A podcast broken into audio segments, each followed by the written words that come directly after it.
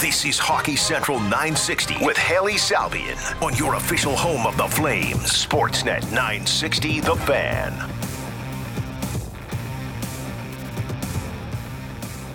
It is a new week here on Hockey Central on Sportsnet 960 The Fan. Hailey Salvian here with you for the next hour.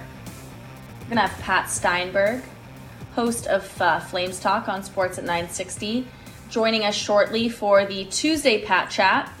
And then later in the show, we're going to talk to Jason Brough, host of Halford and Brough on Sportsnet 650 in Vancouver. He's going to come on later in the show to debrief yesterday's nearly one hour long media availability with Canucks uh, president of hockey ops Jim Rutherford. Uh, lots to dig into there. Rutherford said he was disappointed in his performance at the top of the organization.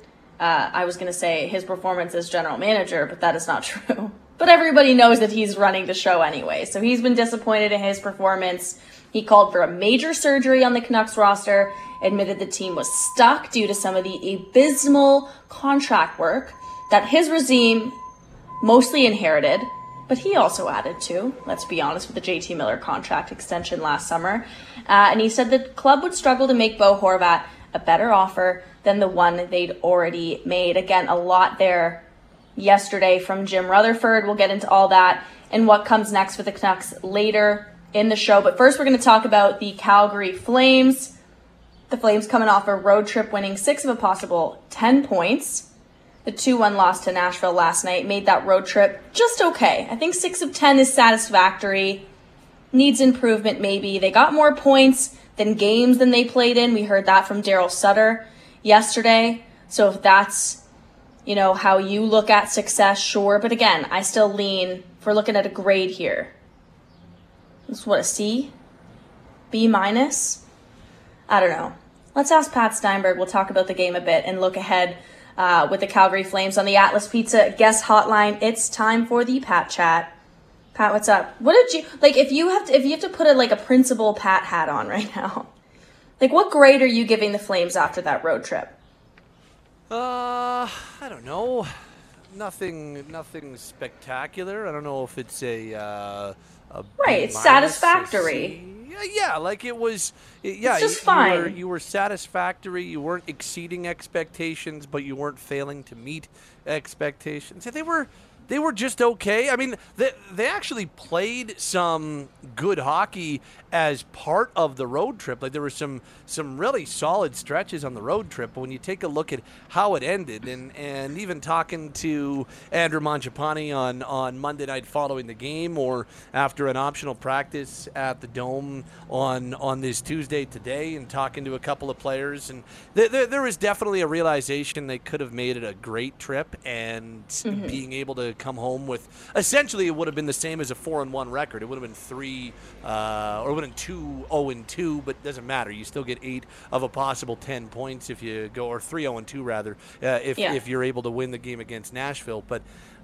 yeah, it was it, it was. I think the the frustrating part of the way the the trip ended was that you know, it was probably 38 minutes of, of hockey in Nashville where they were the second best team and an opportunity to wrap up a trip and, and be able to really make it a, a, successful run. I think that's that's pretty frustrating. But we are still talking about a group that I think since the beginning of that California trip, so since December 20th, almost a month now, well, we're talking about them being uh, now that would be eight, three, and three in that stretch. That's a pretty that's a pretty good run for them, and, and to get points in eleven of fourteen games, it's uh, like you, will take that.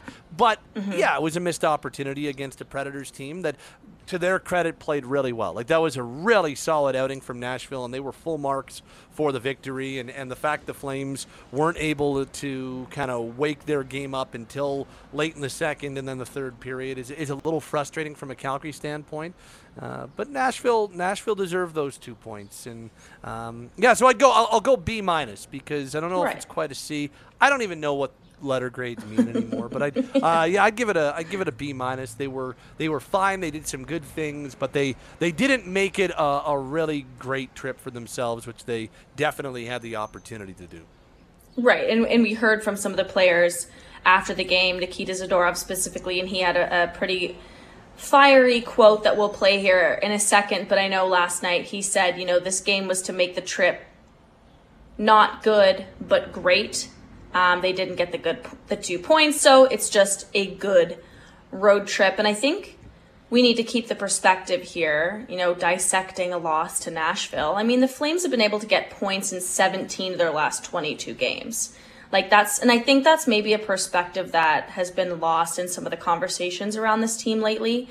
Um, they've probably been better than they've, I think this team, I, I don't know, it just feels like sometimes the conversations on my show too, I'm not saying yours, your show's perfect, Pat but I think sometimes we can get so into like what is going wrong, what is going wrong, when I don't think they're as bad as maybe some of that kind of um, fodder would suggest. Although there are a lot of things that can be kind of, you know, irritating and need to be dissected and questioned about this hockey team.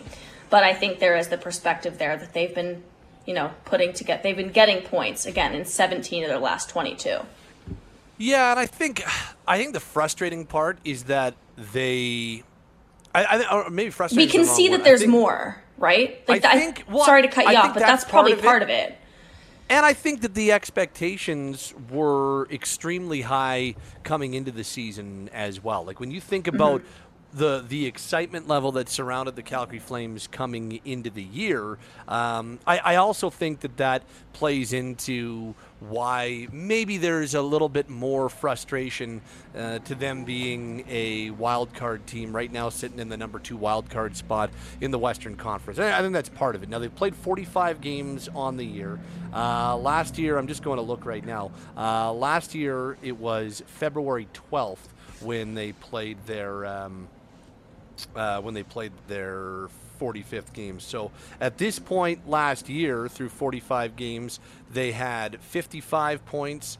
So they're a little ahead of, uh, or a little behind that pace, but they had 55 points last year and they're at 51 this year. So they're still only four points off the pace that they set for themselves at this stage last year. And obviously, the second half of the season was Calgary's bread and butter last year. It's when they really started to put a lot of wins together. And, and I'm not expecting a second half of the season as ridiculous as what we saw last year. I'm really not. And, and a big part of that was that seven game homestand that got moved into the former All Star break where they had to reschedule all those COVID games. Um, yeah. I'm not expecting them to be that high end in the second half of the season, but I do think this group has gotten gradually better and gradually more consistent as the year went along. So if we were to be talking about a better month of February and March, and you know if they could play 650 hockey in February and March, then we're probably talking about them being uh, in a playoff spot when it's all said and done. And I still, I still think that there are at least, or there is at least one vulnerable team to track down in the Pacific Division, and, and that would be the LA Kings and I think both Calgary and Edmonton have eyes on LA to maybe track him down. Um, but I, I, I think that there's a pretty decent chance the Flames are going to just continue taking gradual steps here. I don't know if it'll get them to being the team that we all hope they could be in the offseason and, and some of those lofty levels of them being like a, a, cup contender and best team in the West. Like there was a lot of talk about that in the offseason. Not sure they're going to necessarily get there at any point during the regular season, but the one thing I keep going back to is if they can get there and if they can be a playoff team and, and probably better suited as a Pacific Division team as opposed to a wild card. But nonetheless, I, I just think if they can get there and they can be a playoff team, I still whether I'm whether you know people who have, have said this, including myself, are right or not. I'm just really curious to see whether or not the the feeling that has existed that they could be a tougher out in the playoffs. I'm just really interested to see that fleshed out, and we get to determine whether or not that's the case, and whether the acquisition of Nazem Kadri and the depth that they have down the middle now, and uh, a blue line that I think is a little deeper even than it was last year, potentially uh, at least a deeper top four. I'm, I'm I'm really interested to see if those things end up being the the steps forward that we hope they could be specifically come playoff time. Right, and and that's been you know I think that's the key part that a lot of people have, focused on. At least when I saw the moves that the Flames made this offseason, I think my take on it was that they're going to be better in areas when the games matter the most, right? And that's the postseason. We just have to get there first, and they need to qualify for the postseason first so we can, I guess, we're kind of kicking that evaluation point down the road, but obviously we have all these pieces to look at on their way to qualifying for the playoffs. Um, let's look at the game last night a little bit more here, Pat, before we move on, because I did mention that Nikita Zadorov uh, quote. So, just a couple things before we hear what Nikita had to say about the Flames' first two periods, first 38 minutes, as you mentioned. I mean, they were not very good in the first two periods, to say the least. I think Nashville was way outproducing them in terms of shot quality. The high danger chances last night at five on five were 13 to four through two periods in favor of the Nashville Predators. I mean, there were several players on the Flames who hadn't registered a shot or a shot attempt on goal, an individual shot attempt, I should say. Um, and the Flames had a 33% expected goal rate. So the Predators were just spending way more time with the puck, more p- time with the puck in the flame zone. Uh, they looked way better in the third period. Uh, it just wasn't enough. Let's uh, hear what Nikita Zadorov had to say about the first two periods last night. So uh, we heard your, your words, but I guess reiterate how you felt the team was tonight. Well, I mean, it was pathetic effort by us. First two periods for sure. I think we were step behind. The energy wasn't there. The commitment wasn't there. We weren't shooting. We were making bad plays. We were giving up too many chances. So I think it was just an all-around bad effort for us in the first two periods. So I think this is a bit of a two-parter here for you, Pat. I mean, it's not just you know what Zadorov said. I think it's the leadership that he kind of took in holding that accountability for the team. That's significant. And also the fact that he tied his career high with seven goals last night. Like we're seeing, I think, a leveled up Nikita Zadorov this year in terms of, I mean, that leadership element, that accountability element, um, and also his play on the ice. Like what have you seen from Nikita Zadorov this season? And, and I guess what do you think when you hear him say that last night after the loss?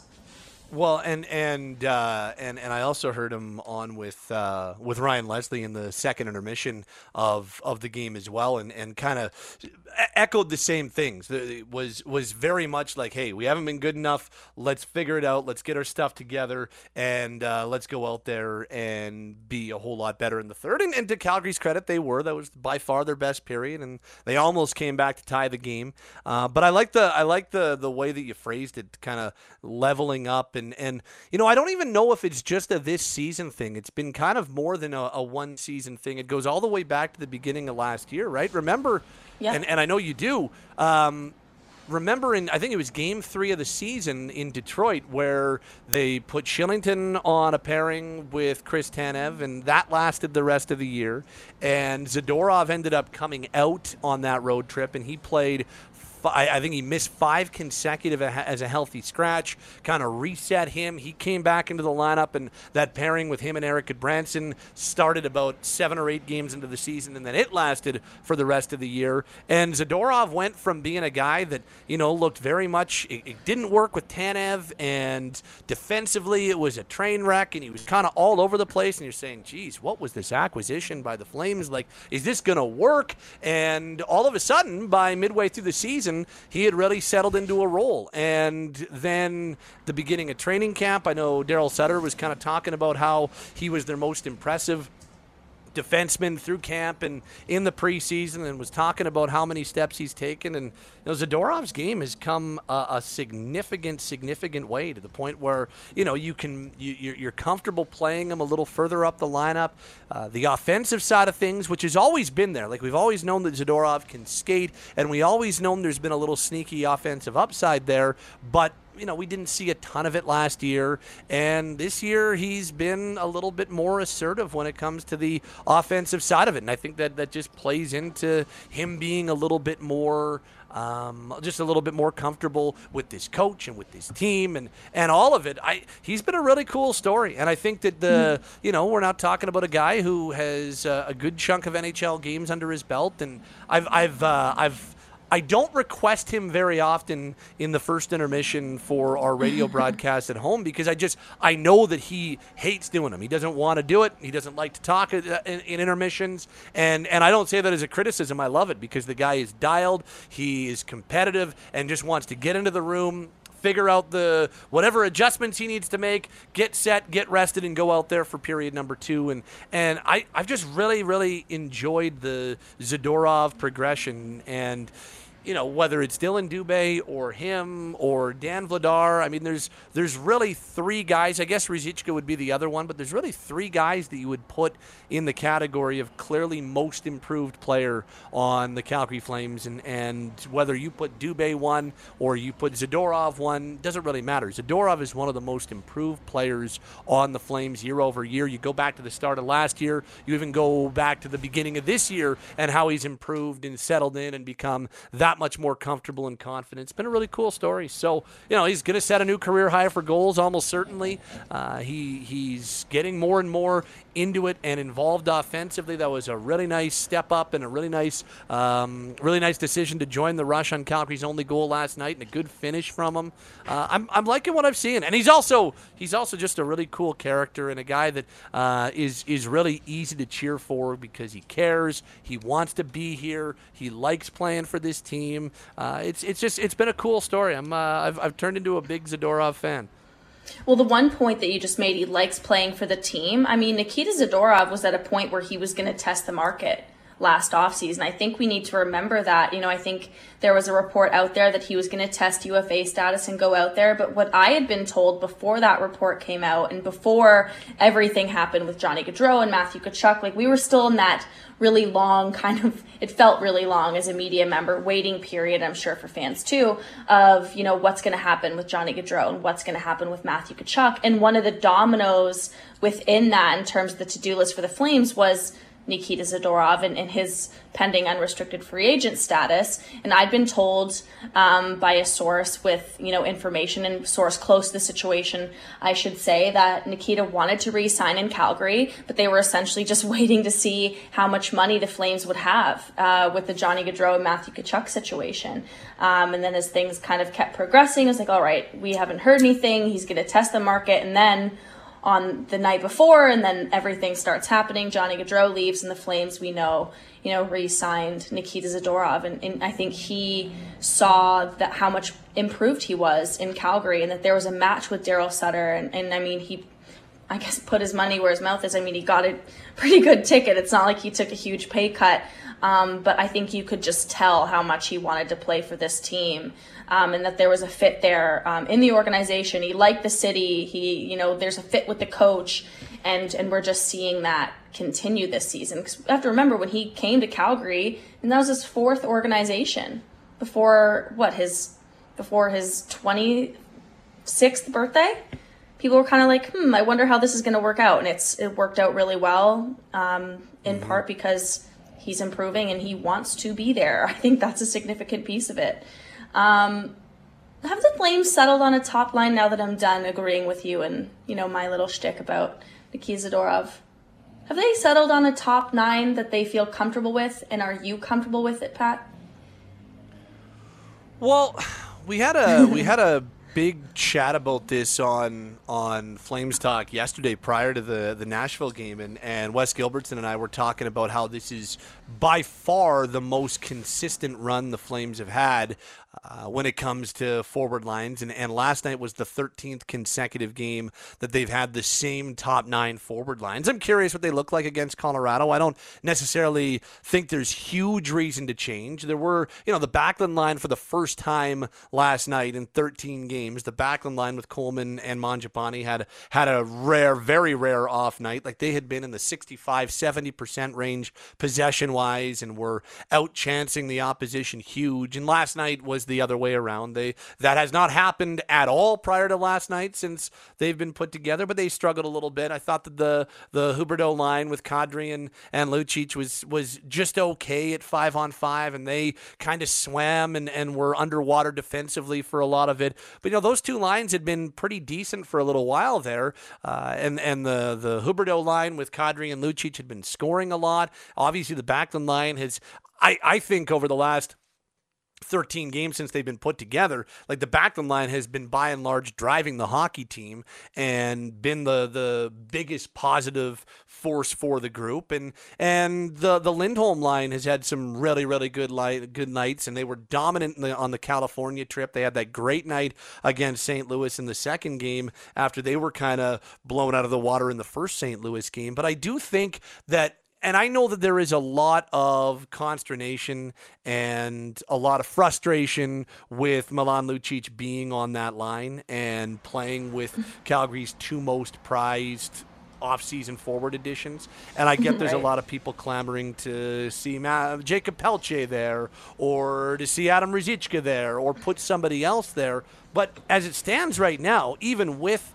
last night being taken into account, it has not been a bad line, and I believe they're now seven, three, and three uh, in the 13 games that they've been put together. They've outscored the opposition 11-6 at five on five in those games that they've played together. Like it's, it has not, it has not been as bad as the frustration would lead you to believe, and that's not to suggest that I think that it's the long term fit. That's not to suggest that I think that it's going to be it's going to look like that for game one of the playoffs, and, and that's the the way that they're going to to line up when the postseason begins if the Flames can get there. Because I don't I don't think it is the long term fit. But as of right now, because you found something that has been dominant far more often than not at the Backlund line, and Dubé with Lindholm and Toffoli has been a nice fit, and I thought they were probably the best forward line for Calgary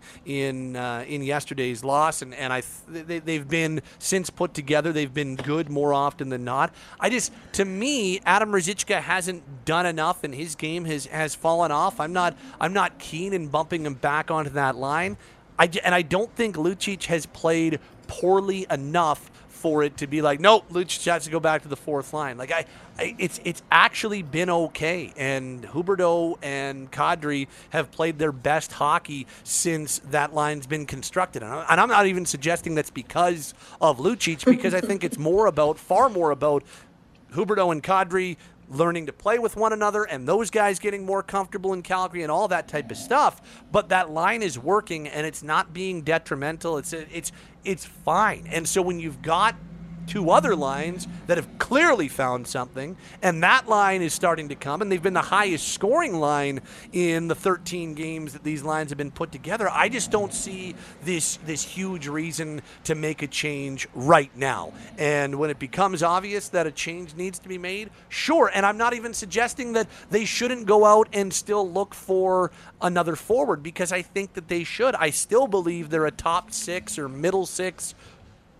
scoring winger away from being exactly where they want with their forwards. And I still believe that that is a big time need between now and the early March trade deadline. All I'm saying is that it hasn't been as bad as I think some of the narratives out there have been. And that's just my mm-hmm. opinion. And, and, and if yours is different, Hales, or, or if, if anybody else is different, that's fine. But in my opinion, I just don't think it has been as bad with Lucic on that line as some people are suggesting. And because of that, and because you've got three forward lines in your top nine that have largely worked, and we haven't seen that since the first five or six games of the season, I just wouldn't be eager to make wholesale changes when it comes to my combinations.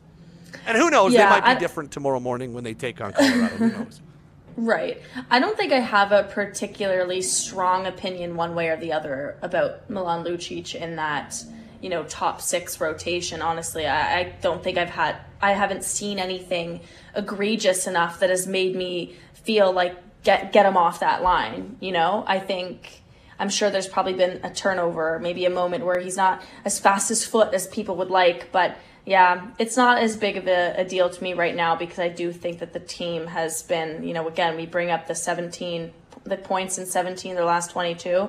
It's hard to say that that's been, you know, the chief issue and in, in some of the, the losses or the points that they've been leaving up on the board. You mentioned your opinion that they need another scoring winger or a scoring winger at the deadline, whether it's top six, middle six. Uh, Pat, is there anybody that you kind of circled in this early? You know, we're just under two months out from the from the trade deadline. things can change, different buyers pop up, different sellers, et cetera, et cetera. We know all that.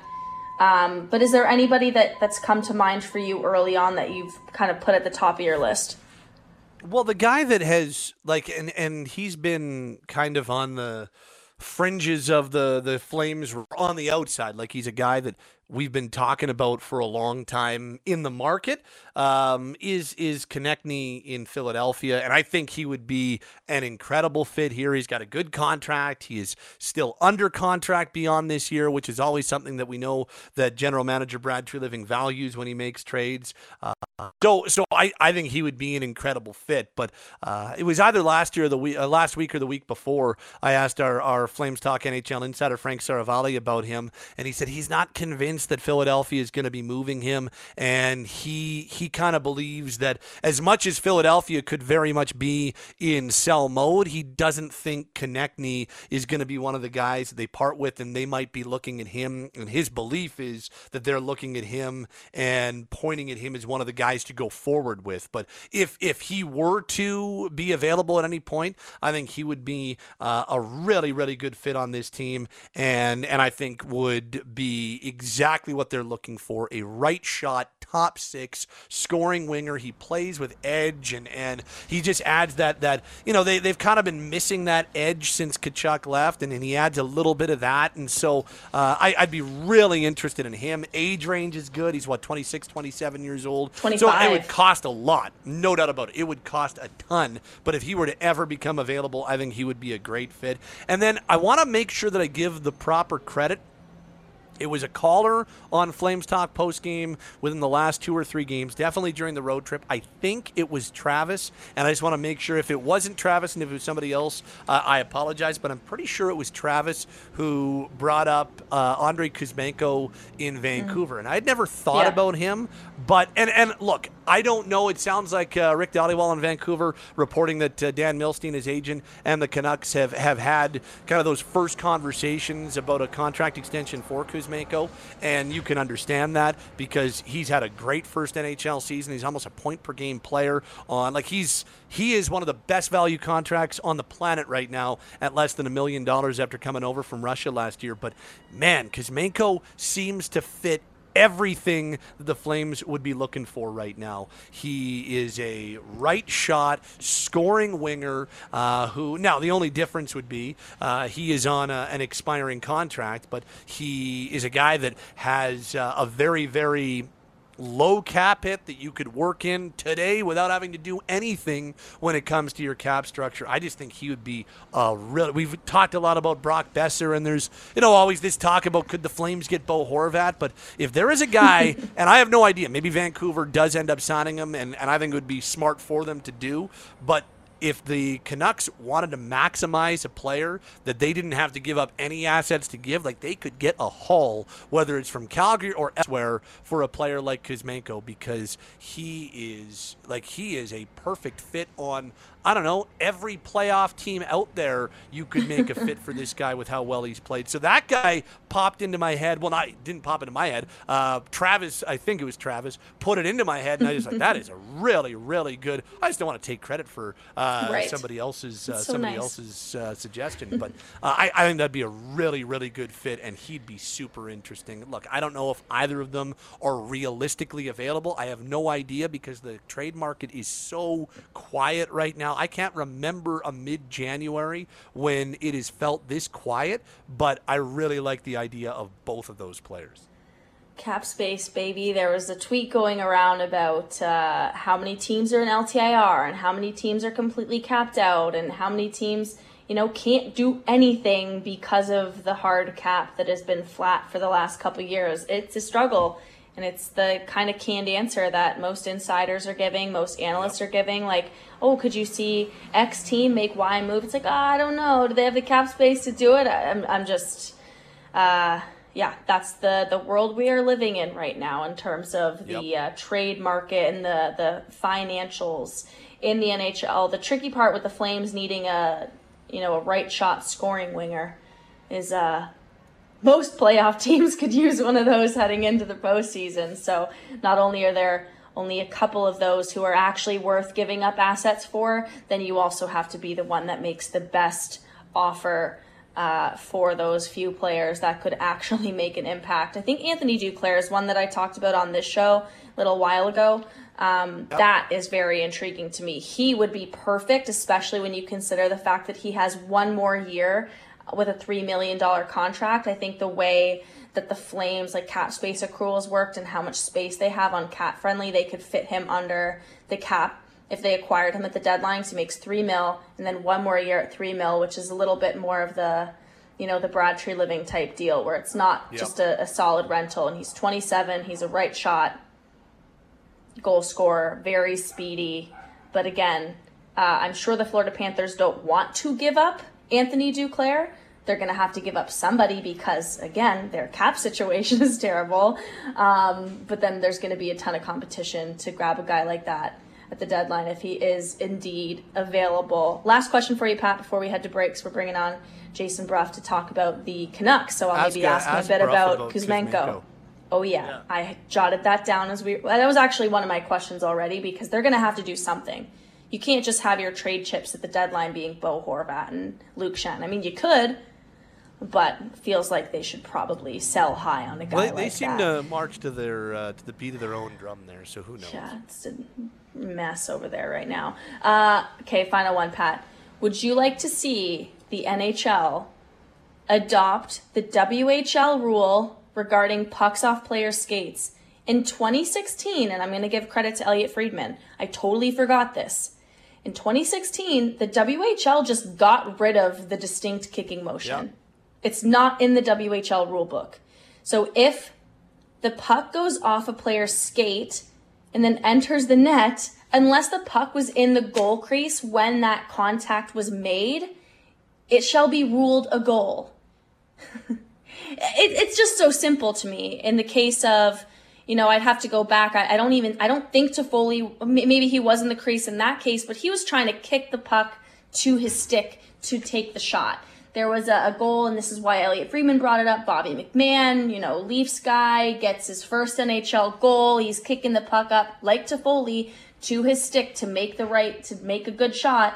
But then it goes off yeah. his skate, goes off someone else's skate, goes in, no goal. Like, I'm just, I get it. I think the way that the rules are written, these are the right calls. Let's make that very clear. But I am so tired of hearing about distinct kicking motions.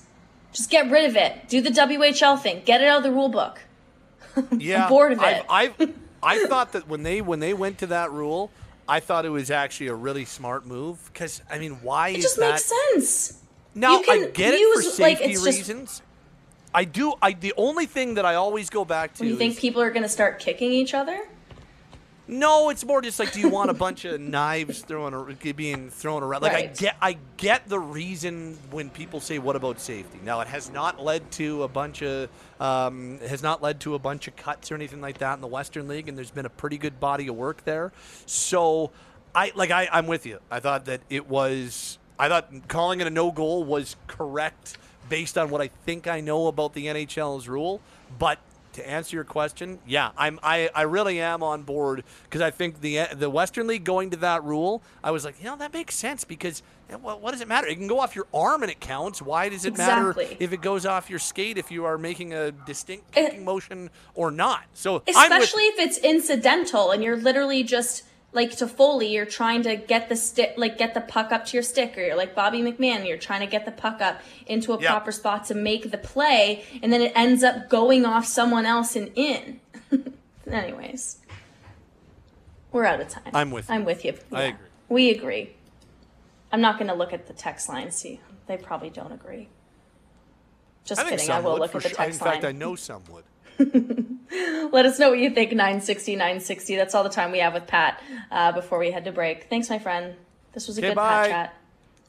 there goes Pat Steinberg, your host of Flames Talk. You can hear him later on this afternoon again on Flames Talk here on Sportsnet 960 The Fan. And that conversation, that conversation, excuse me, uh, was brought to you by Atlas Pizza and Sports Bar. You can come on in and enjoy hockey and football game day specials at 6060 Memorial Drive Northeast. Pickup and delivery also available at Atlas Pizza, 403 248 3344. Coming up next, we're going to talk to Jason Brough.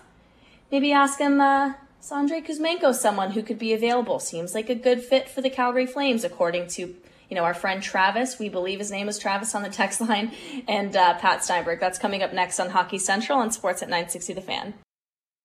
You're listening to Hockey Central 960 with Hailey Salvian on your home of the Flames, Sportsnet 960 The Fan. Welcome back to the program.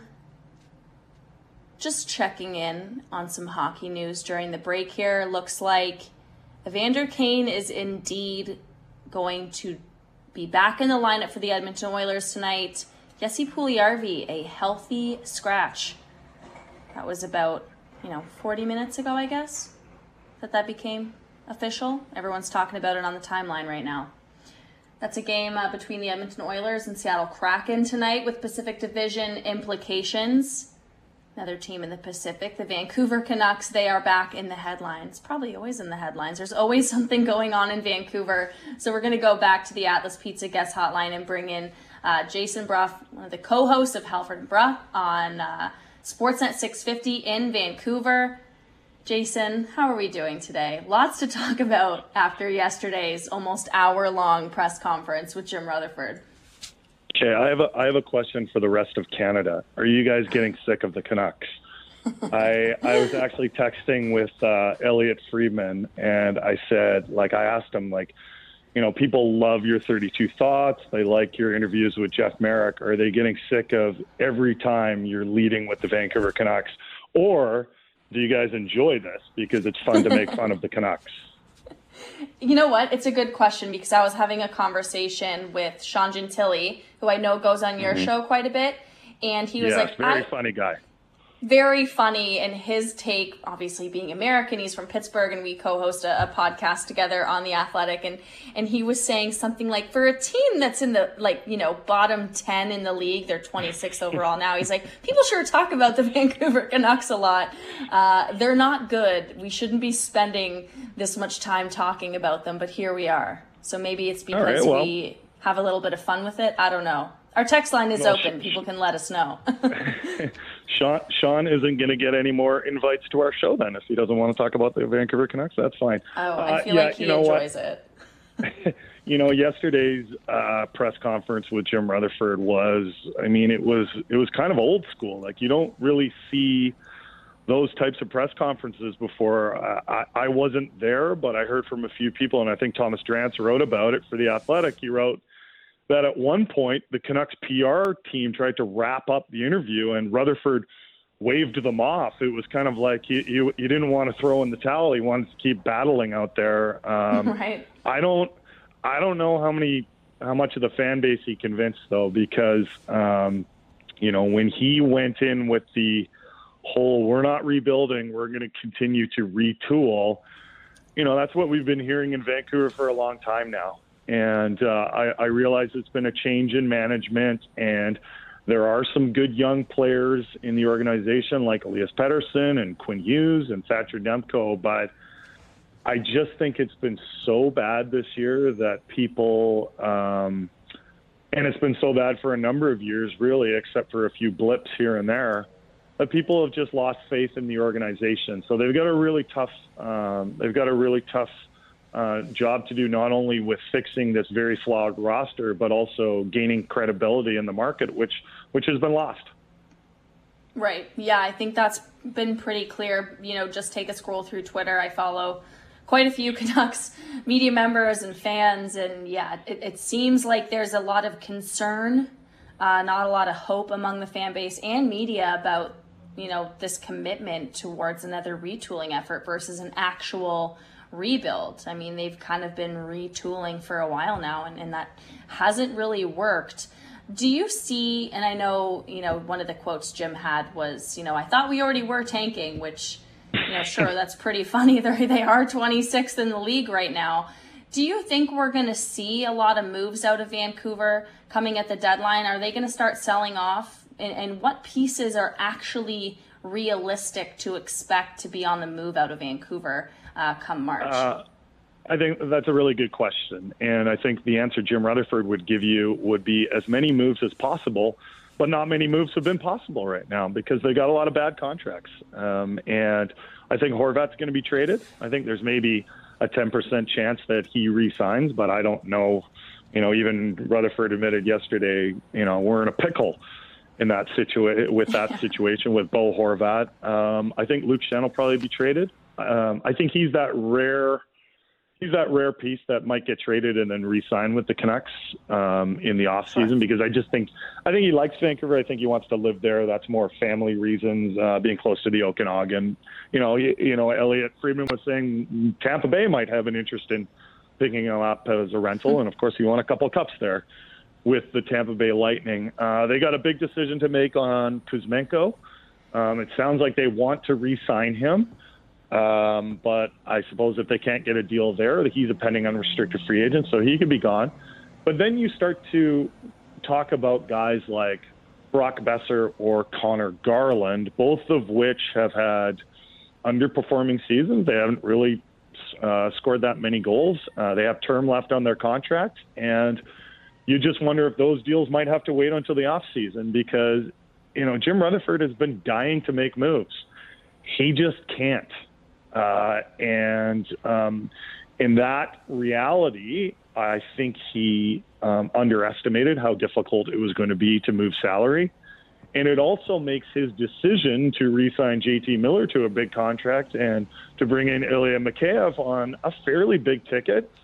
It puts those decisions into question because, you know, like you're already in cap trouble and you added contracts. Yeah you know, yeah. I don't know what, you know, a big debate we have right now is, and it might be, I don't want to speak for Flames fans, but maybe it's similar to the talk about Jonathan Huberdeau, right? Like, if, if, let's say they did an about face, the Flames or the Canucks, could they trade JT Miller for something without retaining? And I guess the same would be true for Huberdeau in Calgary because these guys have signed for big tickets. They were, I don't. Uh, Huberdeau certainly was a win now move, and I understood it. Um, I think the JT Miller extension was le- was much less um, justified because I think yeah. they locked in a player that you know, and the team wasn't good. The team was not good, and they and they kept this guy, but.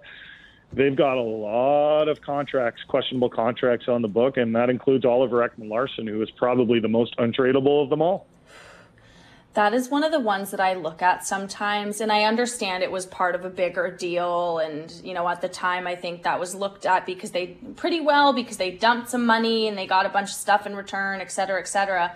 But sometimes when I look at the Canucks books and think, this is what you've committed to on your blue line, yet you didn't pay Chris Tanev. That is something yeah. I look at sometimes. I'm just like, oof well, That's Hailey, tough. the the Oliver Ekman Larsson deal, you can just come out and say it was dumb. It was really, really dumb. Like it was dumb. It was it was one of the dumbest trades in franchise history because here I'll go, I'll go down the list here. Okay, so. one of the reasons they did the deal was to be rid of the contracts of Beagle, uh, Roussel, and Loui Eriksson, uh, who had about a combined cap of $12 million. However, they only had one year left on those deals, so they could have just waited those out.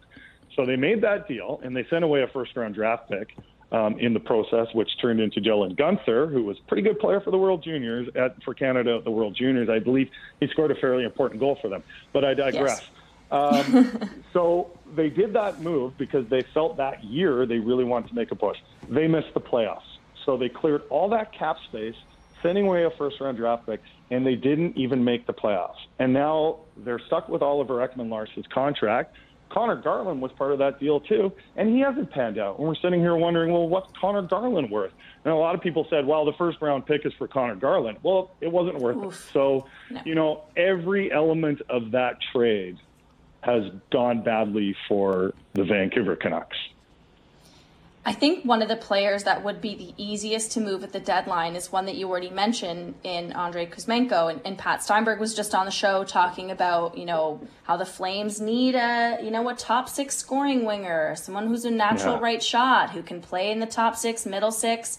Kuzmenko makes $950,000 this year. Even the most capped out teams can fit that under the books. Like if you were the general manager of the Vancouver Canucks right now, like are, are you making that trade? Because I think when you look at, you know, the the value that he has and how many teams could probably drive that price up, I mean it, it just seems like sure he's a great player and you know maybe he's part of the core moving forward, but that just seems like one of the easier moves that you could make at the deadline. Are you making yeah, that trade if you're GM? Well, I think it, it depends. I, I, generally agree with you. Um, there's two things that we don't know. One, we don't know how much he's going to cost to re-sign. He's still still a pretty young guy, so I think he's only 26. So let's say you get him to agree to a three or four year deal with a reasonable cap hit. You're not you're not create you're not killing the value of the asset by doing that. Um, and number two is what is he worth? At the trade deadline because I've, if I was a general manager, yes, I'd love his cap hit, but I'd have a few questions. I'd, I'd ask myself, okay, well, how much is his production a product of playing with Elias Pettersson, who has been far and away the Canucks' best player? And I would also wonder, okay, it's the playoffs. You know, my coach is Daryl Sutter, for example. How much is Daryl Sutter going to trust this guy in the playoffs? A guy who's only played in North America for half the season, hasn't experienced playoff hockey. Like I, I I'm not I'm not saying it's like the the the cap hit is you know very attractive, but I just I I I do I do think that there could be a little bit of hesitancy out there. Whereas a guy like Horvat, although the deal might be tougher to make from a cap perspective, I think you've got more of a proven playoff entity there. Like he was, re- the Canucks haven't had much playoff experience, but he was really good in the bubble and he really raised his game. So I think the more attractive player would be Horvat over Kuzmenko. But I agree with you that that salary cap hit, like the cap, it's really tempting because it's a doable trade. And how often do we see in the NHL like we'd like to make moves, we just can't seems like a, a, Tampa Bay Lightning kind of thing. I don't know why. I just see him, you know, being on the third line or something with Nick Paul and Hagel with a with a contract in the yeah. drawer or something really smart that they concoct over there. Uh, we've got a couple more minutes, so I'll throw one more at you. Sure. When are they going to stop letting Bruce Boudreau kind of flap in the wind? You know, the other day, I, I've never done this before, but I called for the firing of Bruce Boudreau out of mercy. Like it is, right. it is hard, it's hard to watch, and like you know, sometimes I, I bristle when people say like you really got to feel for that guy. You mean the guy making lots of money in the NHL? Like you know, I, I'm like I don't I, I feel for like working class people that are struggling to make ends meet, not professional athletes, uh, you know, making lots of money who might be dealing with a bit of adversity. But I think the issue with it right now is that um, it makes the organization look terrible. Like they have not supported this guy. Jim Rutherford I've I've actually never seen a dynamic like this. Like Jim Rutherford, uh, basically, you could tell did not want Bruce Boudreau to be the coach this season, but because of some contract issues and the fact that the owner didn't want to have to pay three coaches because Travis Green was also still getting paid, you know, he he he, he was kind of like, all right, Bruce is going to be our coach, but I don't believe. He basically said like, I don't believe he can coach the team with the structure that I want. And you know what? At the end of the day, he was right. Um, for all that Bruce Boudreau um, has done with other teams, he had he was given a challenge this season, and that was to improve the Canucks' defensive structure, make it easier for them to get out of their own end, defend better, and frankly, they've gotten worse. So, mm-hmm. is it a personnel thing or is it a coaching thing? I think it's mostly a personnel thing, but you know, Bruce Boudreau, um, he hasn't been part of the solution. So it, but but like having said all of that, it's a bad look for the Canucks. The way he has to come out time and time again and answer questions after another tough loss, and you know he's not being supported by the organization. It's not a good look, and I think they're going to make a coaching change soon. The question is just when. I assume it's going to be Rick Tocchet, and that brings up all sorts of other questions like is Rick Tocchet the right guy for the job? So lots of stuff going on in Vancouver. How's Calgary doing? you know what? Not as bad in relation. I, you know what? They haven't uh, met expectations. You know, some of their their shiny new toys haven't looked great, but uh, nothing on this level. I wouldn't say. I, well, I think I've got 60 seconds with you, like very quickly. Is Rick Tocchet actually a fit behind the bench? Or is this just Jim hiring another one of his friends so he can kind of have some more control over everything? You know, I, am trying to still figure out the answer to that. And we spoke with Craig Morgan, who is uh, the beat reporter for the Arizona Coyotes, because I was kind of like, hey, I didn't watch a lot of Coyotes games when Rick Tocchet was the coach. Like, what was the deal there? Is he a good coach? And, um, you know, I, I, I need to find out more about his style. Like, you know, some people say, well, he's going to be the type of, you know, Rick Tocchet, he was a tough guy. He's going to come in there and kick some ass. And then I hear, I hear other people say, well, no, he's more of a player's coach, and he was the Phil Kessel whisperer. So I don't even know um, really what he's all about. So that's on me to learn more about that. Uh, I expect it's probably going to happen in the next couple of weeks, maybe before the All Star break. But you never know with Vancouver, that deal could fall apart too. And I don't know, I could be coaching. Yeah, and, and I mean, we know that he has the relationship with Jim Rutherford from Pittsburgh when yeah. he was an assistant. Yeah. So, mm-hmm. yeah, it makes we'll sense. See. No, like, it, no, it, like there's definitely there's definitely something going on there. It just before it happens, I'm not going to say of for course. sure that it's going to happen. Yeah. Yeah. Well, great stuff, Jason. Thanks so much for the time. No problem. Have a good day. You too. There goes uh, Jason Brough, one of one half of Halford and Brough on Sportsnet 650 in Vancouver. And that conversation was brought to you by Atlas Pizza and Sports Bar. You can dine in, pick up, or have your game day special delivered. Find out why Atlas Pizza is a 14 time Consumer Choice Award winner at 6060 Memorial Drive Northeast or call 403 248 3344. That's all the time that we have for today on Hockey Central. 960 will be back tomorrow on a Flames game day. That's all coming up against the Colorado Avalanche. I say tomorrow we'll uh, chat with Peter Baugh, the uh, Avs beat writer for The Athletic. Tee up that matchup tomorrow on Hockey Central on Sportsnet 960 The Fan.